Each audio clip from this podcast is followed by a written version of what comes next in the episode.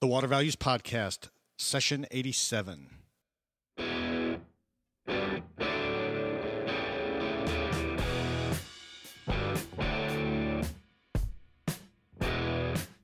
Welcome to the Water Values Podcast. This is the podcast dedicated to water utilities, resources, treatment, reuse, and all things water. Now, here's your host, Dave McGimsey. Hello, and welcome to another session of the Water Values Podcast. As my son Joey said, I'm Dave McGimsey, and thanks for joining me. Well, we have a great show for you today, but first, if you've been listening to the show and enjoying it, would really appreciate you leaving both a rating and a review on iTunes, Stitcher, or whatever other podcast directory you're using. Uh, that would be really uh, helpful to us and help get the word out about the podcast. Also, uh, thank you so much to a couple folks who have been uh, Twitter messaging with me or emailing with me concerning um, the donate button on the website. So if you have been to the website recently, you'll know that we now have a donate button. I know I promised that way back six months ago.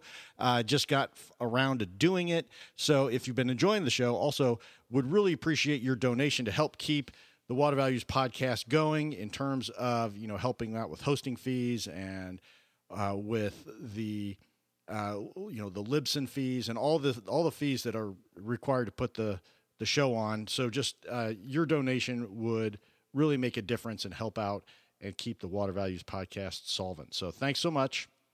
Uh, today we are lucky to have Megan Glover, one of the co-founders of 120 Water Audit, on.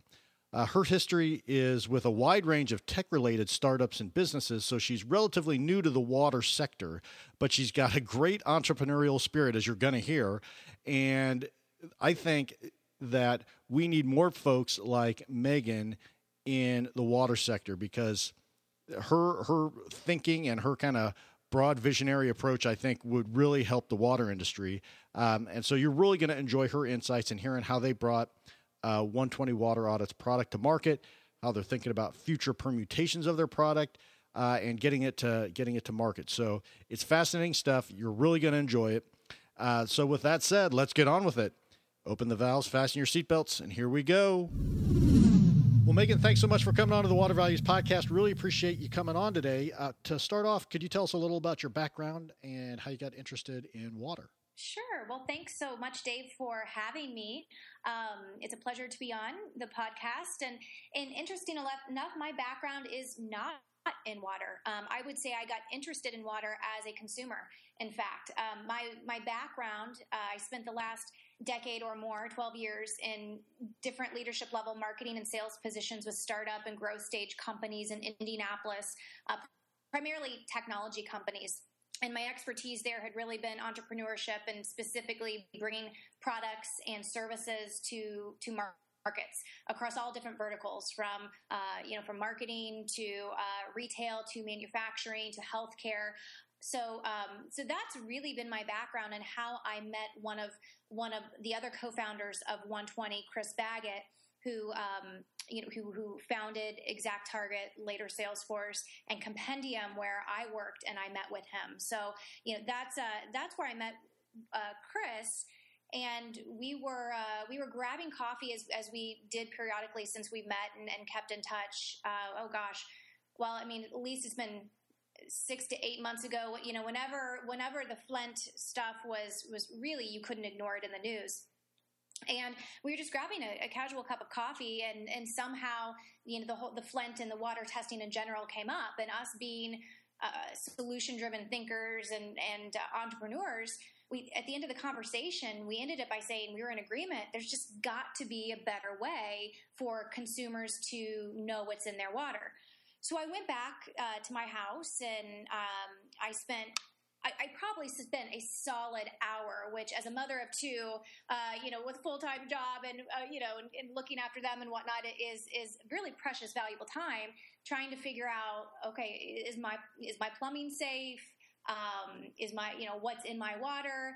Um, I, at the time, I, I, didn't know what I was looking for, but apparently, I was looking for a consumer confidence report, and and then I, I looked at my testing options. So, um, coming from a line of marketing and online marketing, I looked at what's available, and the range was from things that I would never import my credit card into. They may be very reputable, you know, testing facilities, but I didn't have the consumer confidence to give them my money to test my water.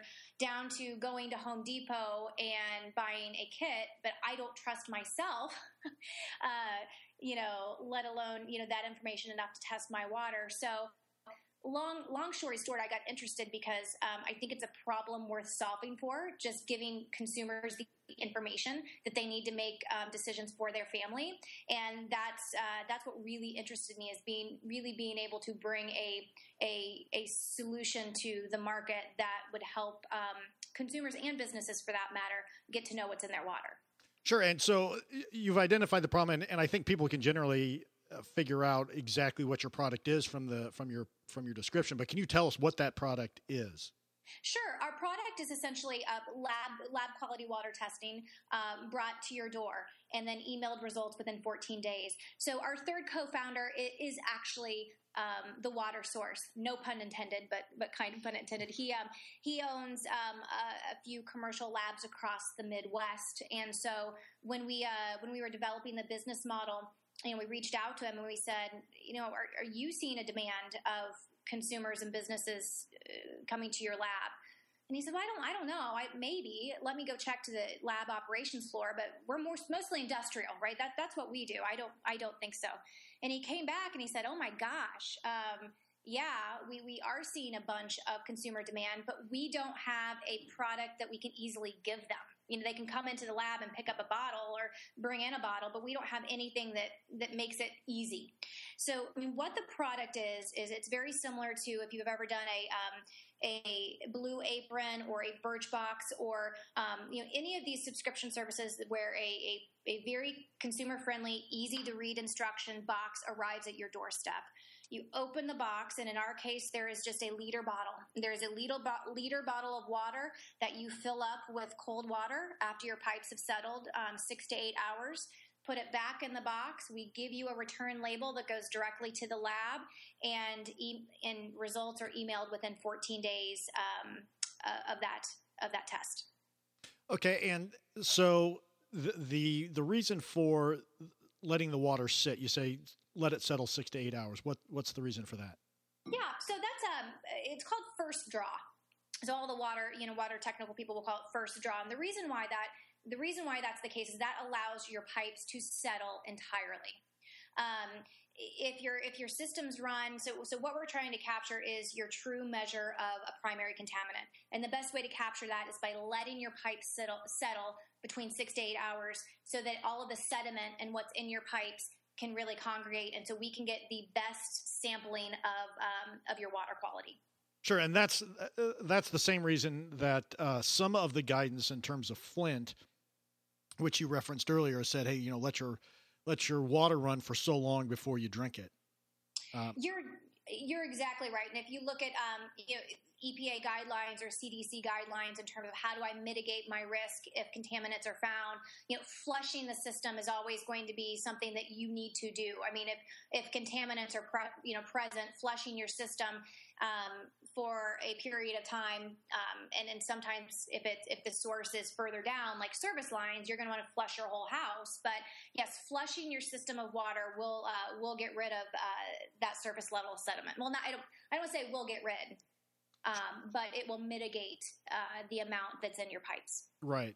And so one of, one of the other, from what you've described here, it sounds to me like the the big issue you're worried about that your focus is on is is kind of the behind what I'll call behind the meter stuff that the customer owns, the pipes uh, that are actually in the house, the plumbing fixtures and things like that. It's not the tap, it's not the water coming from the utility. Is that right?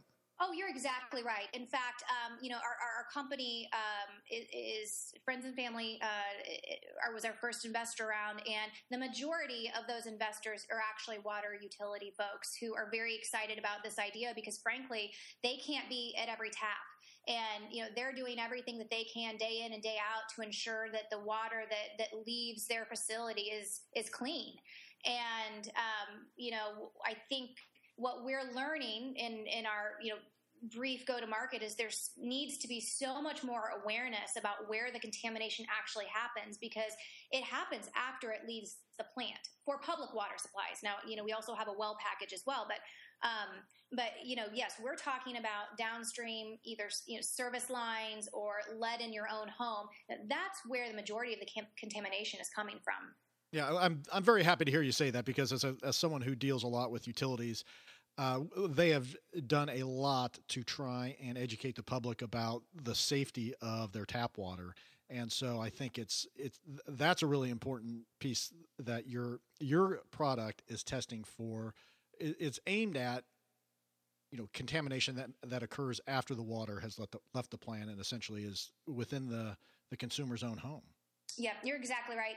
And I mean, our best scenario would be someone who is purely on bottled water right now because they just don't know, uh, signs up for our product. Now they know that, that, it's safe to drink and they stop buying bottled water and start drinking their tap water. Um, it, it's a win win for everybody. So, so, so part of our value proposition is just awareness of knowing what's in your water. So, uh, one, you can either drink it or uh, take measures to, again, mitigate your risk. Sure, and and so we we've talked about kind of the connected to the public water supply issue. You just mentioned uh, you have a well package. What are what are the various markets that you guys are serving?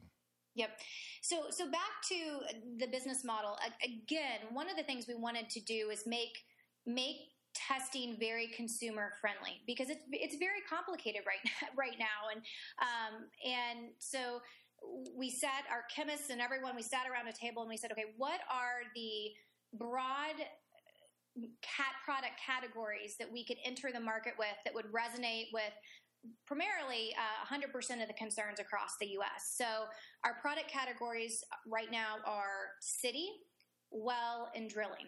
So our city category would map to anyone who is on a municipal um, water supply.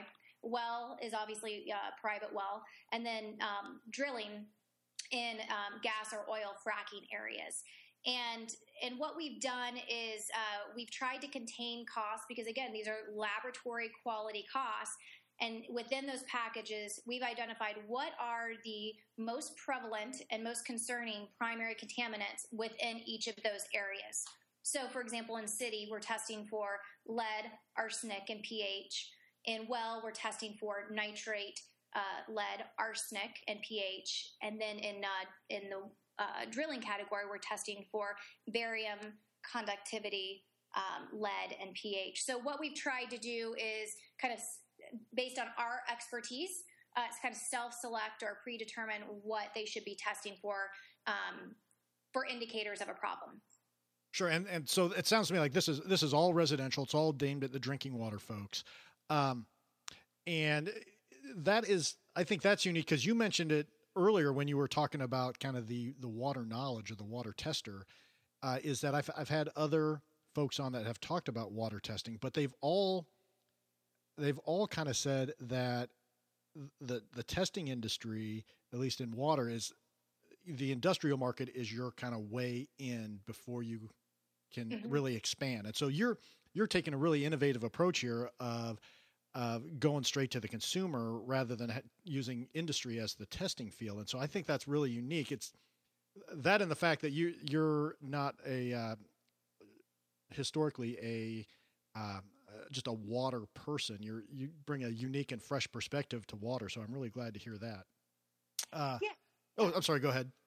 No, I, I, think that you know I think that's an interesting observation, and um, and I think you're right. I think we bring a very consumer friendly you know eyes at um, at what could be the solution to you know I don't even want to call it a problem, but a new way of looking at things. Um, now that I think the public is more aware that not every tap is being tested and not at the fault of anybody but but truly it's just like you know as a consumer um, of of food why do i choose to buy hormone free milk um, you know these days well it's a conscious decision that i make based on the knowledge that had that I've been informed about. So, um, and, and water quality is no different. Sure, and and let me just also say that I think what you what you the sentiment you just expressed is exactly what the utility industry needs. Uh, that we need to be more consumer friendly, more uh, engaging with our customers, um, and you know one of the things that that uh, I've mentioned previously. Uh, I've had Charles Fishman on before, as as longtime listeners know, and one of one of I think the the things he said uh, when I was mediating a or moderating uh, a panel one time was when's the last time a utility actually went out and hired a marketing person from like from like Colgate or uh, you know a big uh, you know Fortune 500 company to get that message across. And I think you guys are are doing a great job uh, helping utilities out in that regard. So I think I just want to commend you for that. But uh, the the next step obviously is you've sent your your sample in, you get your email back in 14 days. What do you do with the results? you know, what what if what if the results show something that you ought to be concerned about? What what are the remedies for that, or what do people do? Sure. Well, we're first. I mean, we'll, we're fully anticipating that by and large the results are going to come back good. I mean, just because everything we just talked about. You know, we're not we're not in the business of fear. We just are in the business of peace of mind. Um, so, you know, if if though the results come back bad, um, or excuse me, um, if they come back higher than the EPA's recommended maximum contamination levels, then what we do is we have a guide that we will walk um, we will walk our, our our customer through. Um, and, and our guide is based on, you know, CDC and, and EPA recommendations. You know, we are not, um, we aren't in the business of solving their problem, unfortunately, and not because we don't want to, but because, you know, unfortunately, there, there's not much that I can do to go and replace your service lines if that's where um, you've located the lead. But what we can do is provide a handful of things, again, to mitigate your risk. And if you really, you know, if you've located the source, for example, to your home, then we can tell you that the best option there is to completely redo your plumbing and, and, and get rid of the source entirely. But if that's not an option, um, you know, certified filtration systems, flushing your water is a good temporary option.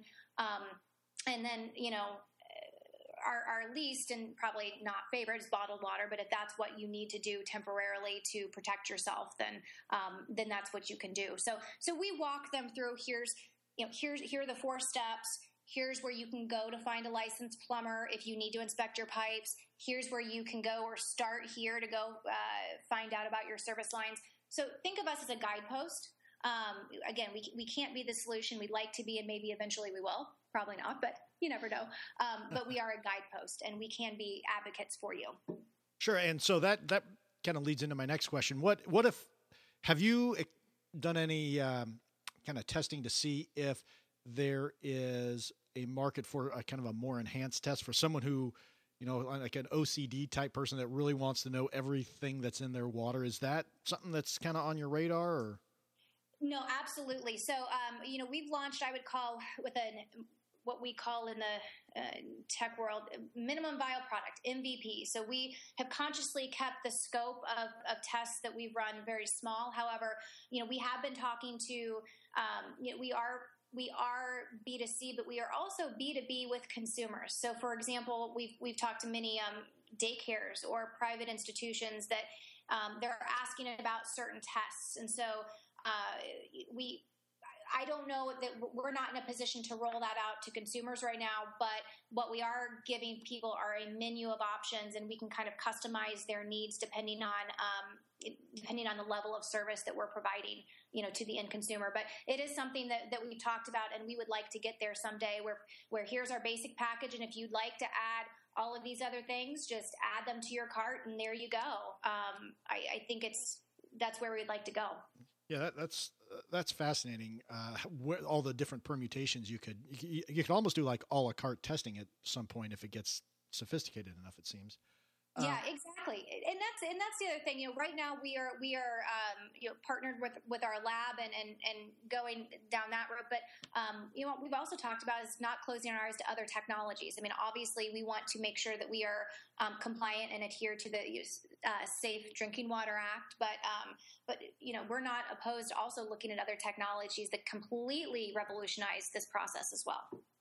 Right. So, uh, speaking of revolutionizing the process, I you with your tech background, I think, can really add some value to uh, the, the, water sector. And so I, I just am curious about your um, your impressions of the water sector and what the water market looks like and how it's different from maybe what you've historically done with you know uh, compendium. I think you mentioned earlier.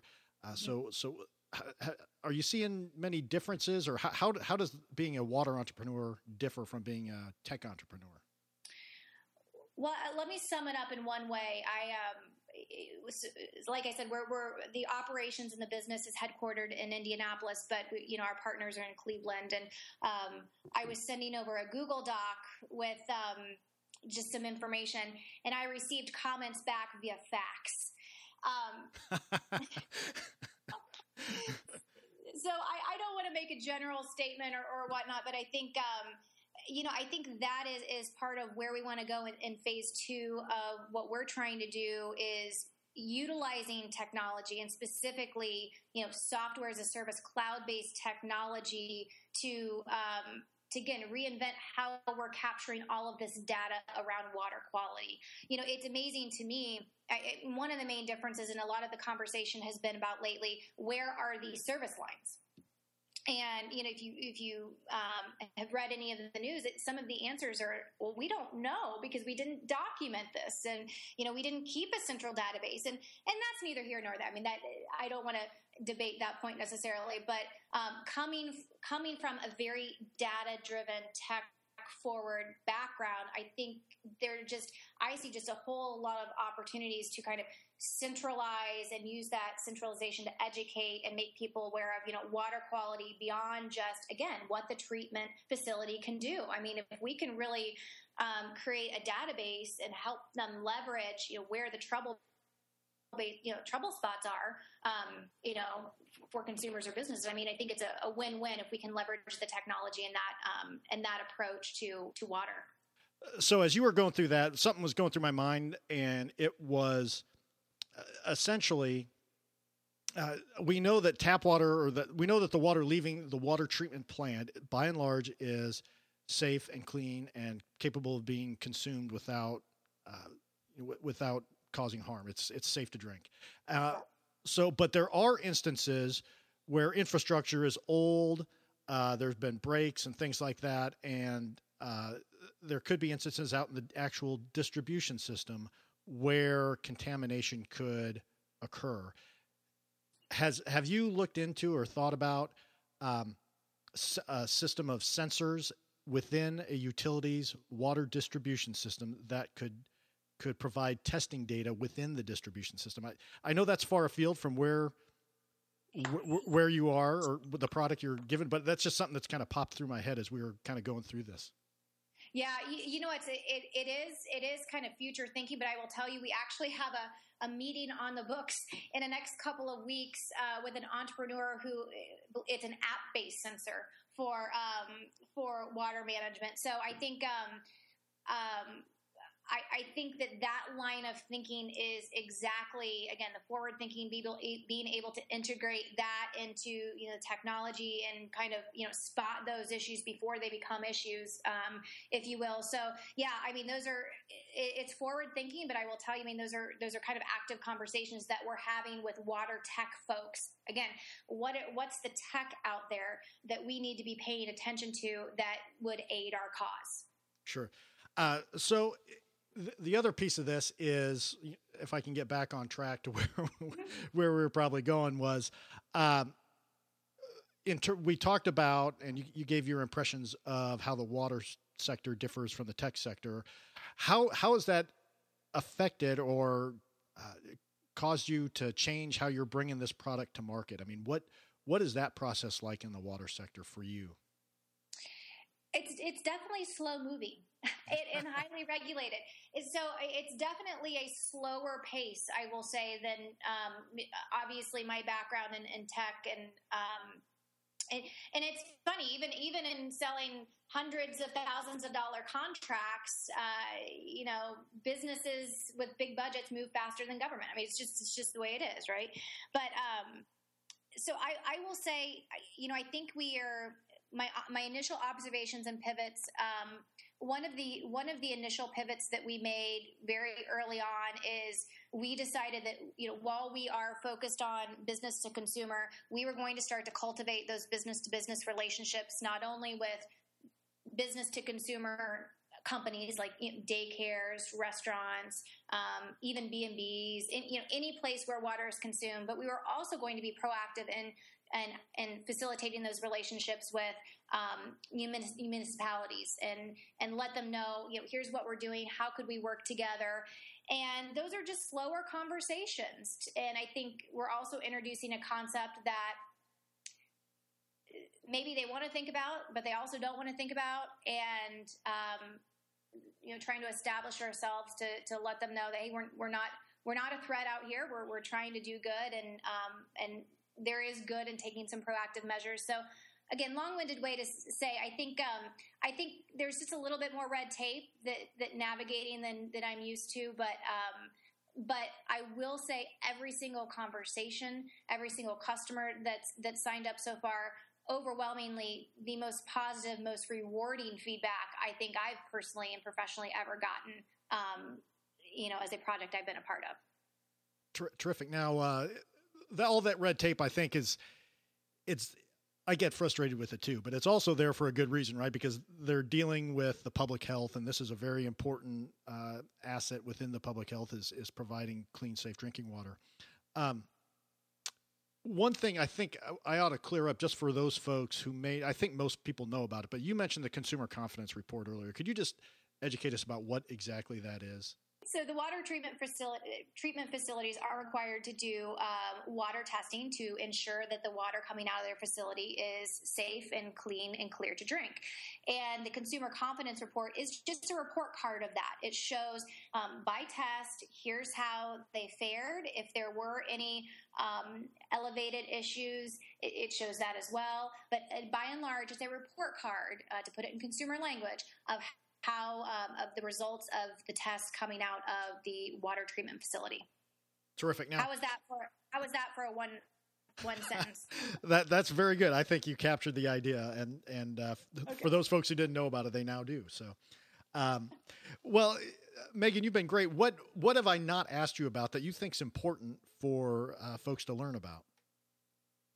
Yeah, I think the only other thing that um, in addition to just a new way to deliver a testing option to the market, one of the things that is also um, as important to us is the monitoring aspect, depending on where you might live and you know and the areas in which you live. So we call these kind of um, we what we call this is um, areas with that are high risk for contamination. So, for example, you know, if you're on a well and you've ever tested high for nitrate, which is a common um, common contaminant from um, agriculture runoff, you know, chances are that's not going away necessarily on its own. So the, the whole concept it's not just a one and done. And um, and I think uh, the if what you're reading now a lot uh, again about as a byproduct of the Flint and and how it's it really is you, if you're on older infrastructure, whether that be in your house or you know in your service lines, that the need to monitor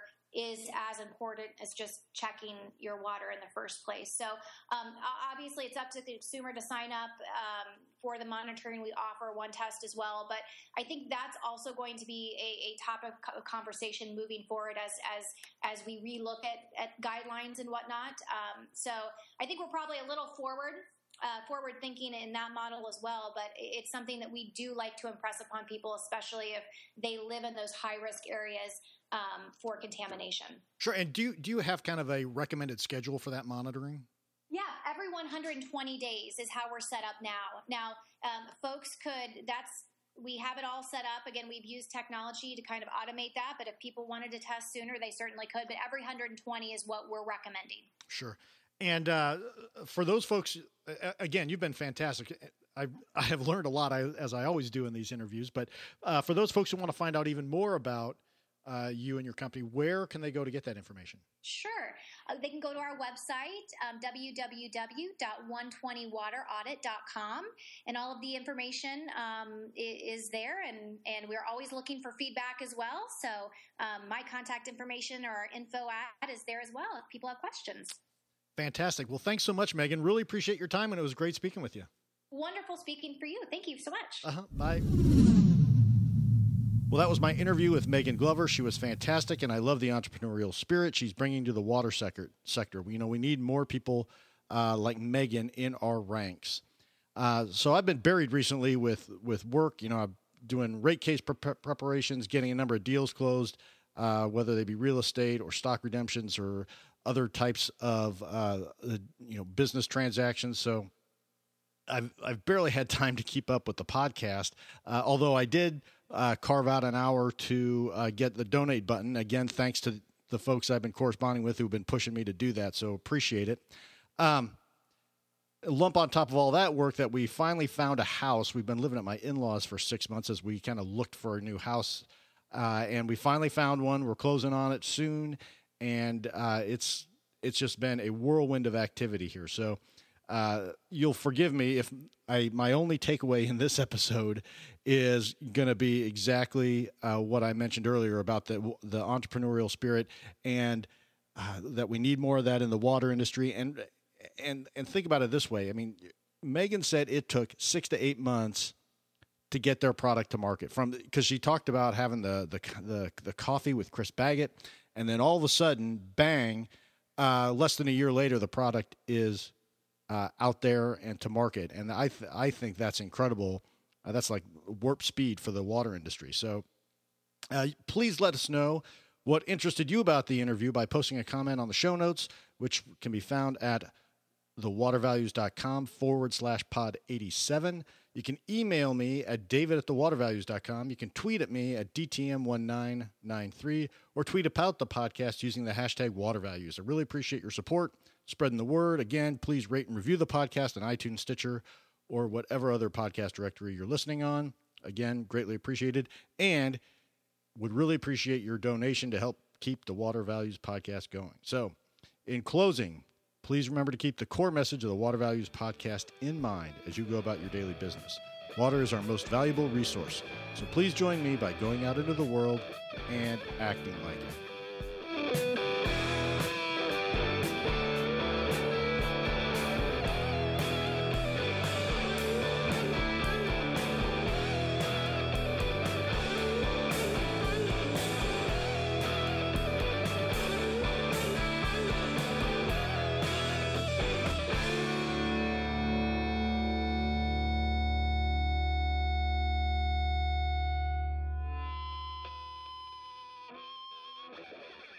You've been listening to the Water Values Podcast. Thank you for spending some of your day with my dad and me. Thank you for tuning into the disclaimer. I'm a lawyer licensed in Colorado and Indiana, and this podcast does not establish an attorney client relationship with you or anyone else. And information in this podcast should not be considered legal advice. Further, this podcast is not a solicitation for professional employment. I'm just a lawyer who finds water issues interesting and who believes greater public education about water issues is necessary and that includes enhancing my own education about water issues because no one knows everything about water. Thanks for listening, and we'll talk to you next week.